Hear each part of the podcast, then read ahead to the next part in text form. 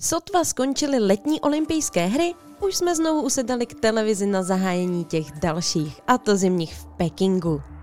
V dnešním díle nebudu rozebírat výkon našich hokejistů, to opravdu ne, ale výkony nejen lidí, kteří vytvořili jedinečný zážitek ze zimních her. Pro nás i pro naše sportovce. Tak pojďme na to.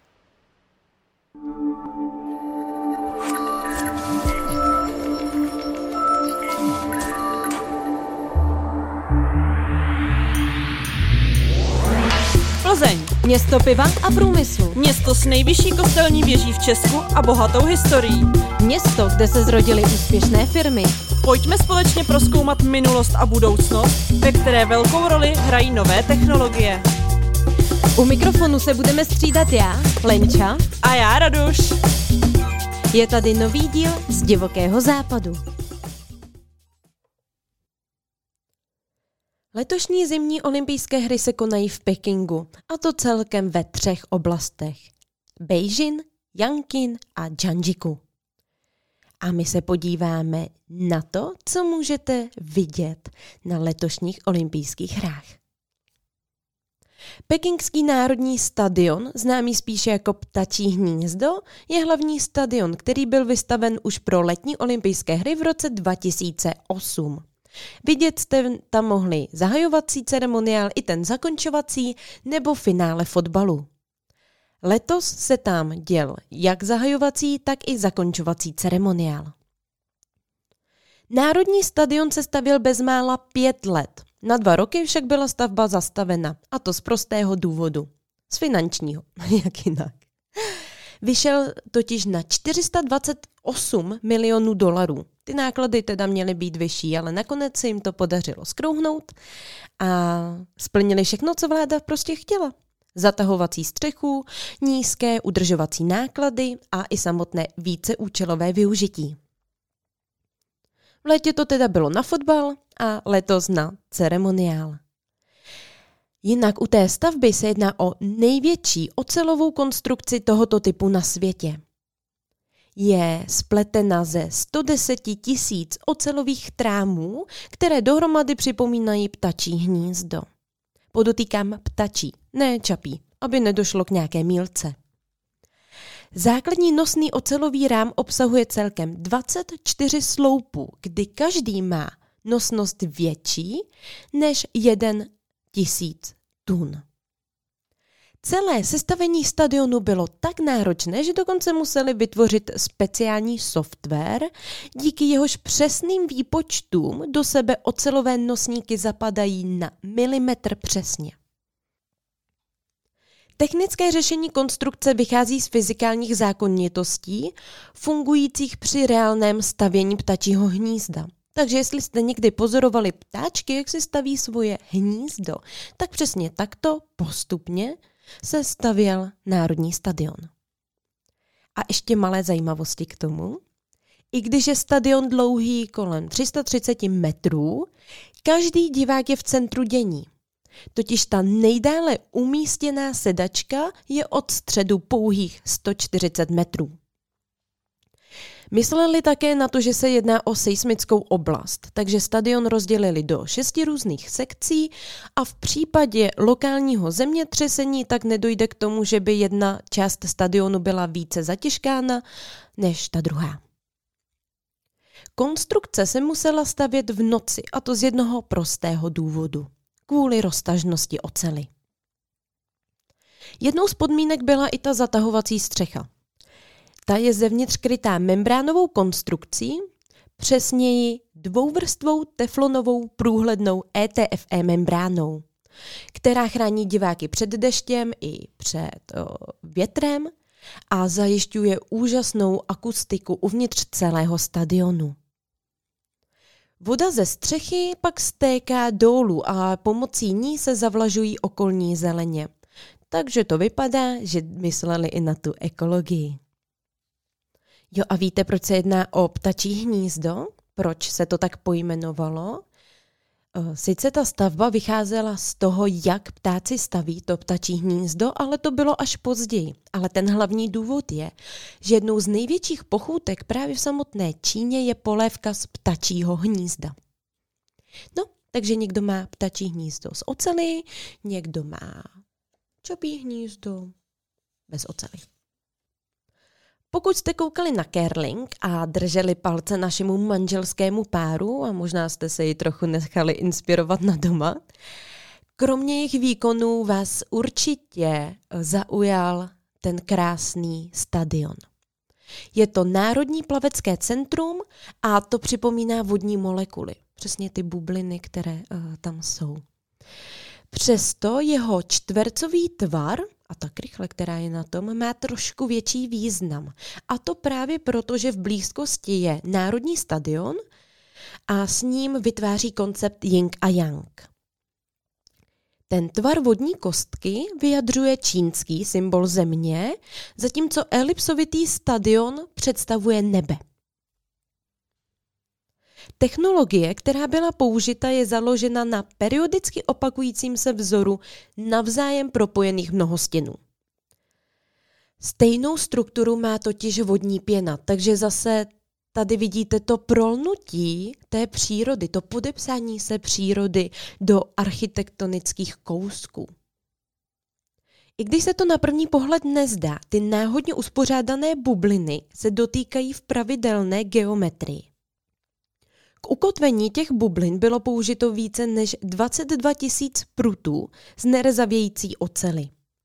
O, což je logické, protože v létě tam právě probíhaly vodní sporty a v zimě se to přetvořilo na uh, kerlingové místo. I zde se setkáváme s takzvaným ETFE membránovitým krytím, který bylo použito i na střechu u Národního stadionu. Další zajímavostí, se kterou jste se už asi setkali na sociálních sítích nebo na YouTube, je robotizovaná jídelna v hlavním novinářském centru. Samotná obsluha trvá něco kolem deseti minut. Jo, dobře, u nás na poledním hmeníčku to taky zvládnou, ale ta obsluha je trošku jiná. Je prostě celkově robotizována.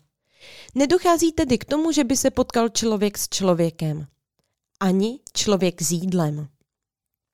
Během těchto deseti minut se koná neskutečná podívaná.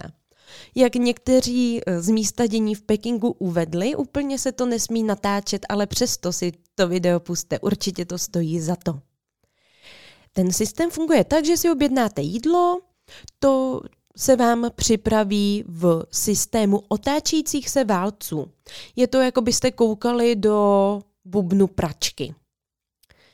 Podle toho vašeho objednaného jídla se nasypou různé komponenty, z toho daného jako receptu, právě do toho bubnu, do toho válce, dojde tam k promíchání, aby to chutnalo tak, jak má, a to se vysype na talíř. Ten talíř se díky systému kladek vynese nahoru a tam už přebírá práci další robot, který i s talířem putuje až nad daného strávníka. No a aby se to k němu dostalo, funguje tam pak taková robotická ruka, která má ze spodu tác, na něm je už právě ten zmiňovaný talíř, stáhne se dolů a ve chvíli, kdy strávník přebírá talíř, pouští uh, to, ten tác, pouští ten talíř a vy si můžete vzít bezkontaktně svoje jídlo. Nenajdete tam pouze roboty nebo válce, který by připravovali třeba azijská jídla, ale máte tam i roboty, kteří vám připraví například burger. Důležitý na tom je, že jak už jsem zmínila, je to bezkontaktní a hlavně je to úplně čerstvé jídlo, což je fantastický. A hlavně je to za 10 minut. Jestli jste milovníci mochita, tequila sunrise, gin toniku, v Pekingu byste si rozhodně přišli na své. Sice vám tam nenamíchá drink nějaký hezký barman a nedostanete číslo na ubrousku, ale robotí barman vám namíchá koktejl dle vašeho přání. Nápojový lístek je opravdu dlouhý, můžete si vybrat z několika desítek receptů, drinků. Vy si jeden vyberete a za 70 až 90 vteřin je váš nápoj hotový. Tam teda funguje trošku lidský faktor a to je ten, že je tam barman nebo barmanka, kteří ten drink dodělají. Takže vám tam dají paraplíčko nebo pomeranč, prostě podle toho, co jste si vybrali. Jenom teda nevím, jak by si ten robot poradil s protřepat a nemíchat. To necháme na Bondovi. Potkat v hotelu můžete i robota, který do vzduchu stříká dezinfekci, no protože covid. Fakt v Pekingu jsou přísná opatření. A natrefit na takového robota můžete klidně i ve výtahu. A jak mnoho účastníků uvedlo, je docela zvláštní jako vidět, že ten robot ví, eh, kde má vystoupit, nebo že se dostane do toho výtahu. Je to takový, jako wow. A pokud si chcete dát zmrzlinu, tak vám ji připraví samozřejmě robot. Na první pohled je to takový spíše automat na pití nebo ten automat, jak tam z toho zvedáte hračky. Ale při pohledu blíže, tak vidíte robota. Takového velmi přátelského malého robota. Hned byste si ho prostě vzali domů. Ten jenom čeká na vaše objednání a na zaplacení. A pokud milujete stejně jako já zmrzlinu posypanou kouskama čokolády, ora nebo takhle, tak i tohle ten robot umí. Takže já doufám, že tady ten pokrok přijde brzo a, a budu ho moc mít doma. A teď pojďme ještě k jedné zajímavosti, spíše k takovému nepatrnému problému. A to je ten, že na těchto zimních olympijských hrách nebo celkově v Pekingu už delší dobu jsou teploty nad bodem mrazu a vůbec nesněží. Takže se muselo sáhnout po tom umělem, to je samozřejmé. Lépe řečeno museli sáhnout po vodě a dělech a také po italské pomoci. Samotné umělé zasněžování bylo poprvé použito v roce 1952 v Americe a na olympiádě, na zimních olympijských hrách bylo poprvé použito v roce 1980. Některé zdroje uvádí, že Peking spotřeboval na zasněžení všech těch areálů přes 2 miliony metrů krychlových vod. Petr Koupský z deníku N uvedl, že se vyrobí celkem 4 miliony krychlových metrů sněhu. Což je jasný, že k tomu potřebujete opravdu velké množství elektrické energie a ta v Pekingu pochází z úhelných elektráren. No, tahle ta zimní olympiáda a přípravy na to, aby vůbec mohla proběhnout, tak je to stejná zátěž, jako kdyby v Číně na celý jeden rok bydlelo více než tisíc lidí. Jak uvádí samotní sportovci, v dějišti si kvůli těm sněžným dělům a generátorům moc nepokecáte. Celou dobu tam jede kolem stovky generátorů a kolem 300 děl. Samozřejmě museli vyřešit i vodu a tak pomocí 65 kilometrů dlouhého potrubí za 60 milionů dolarů čerpají z městské nádrže vodu do řeky. Dokonce muselo dojít k tomu, že z té oblasti vystěhovali zemědělce právě do samotného města. V samotném tréninkovém centru pro sportovce postavili dokonce i velkou továrnu na sníh. Díky technologickému pokroku se nyní může vytvářet sníh i při teplotách nad bodem mrazu, ale jak to popisují sportovci, ale i právě italský tým, který byl na tuhle tu misi, řekněme, s umělým sněhem najat, tak popisují, že ten přírodní sníh, nebo že ten umělý sníh není právě jako ten přírodní. Je hustý a hrubý. Což o tom ví i své Ester Ledecka. Jejíž hrana liže udělala nejen do sjezdovky nezapomenutelnou rýhu. Myslím si, že to bylo právě tím sněhem. A stejně jako je nezapomenutelná rýha Ester Ledecké, tak se pro nás staly nezapomenutelné výkony Martiny Sáblíkové, manželů Paulových, kteří naučili muže zametat, Anny Fernstedt a dalších sportovců. Ať už je to nezapomenutelná poslední a jediná chyba Markéty Davidové nebo smolný pád Šárky Pančochové. No a pro dnešek to bude všechno. Věřím, že tento díl nebyl úplně zápasem proti Švýcarsku, ale spíše taková rychlá jízda naší Ester. Tak nás nezapomeňte sledovat, budu ráda za všechny komentáře, sdílení, názory a zase brzy u mikrofonu. Budu se na vás moc těšit. Lenča.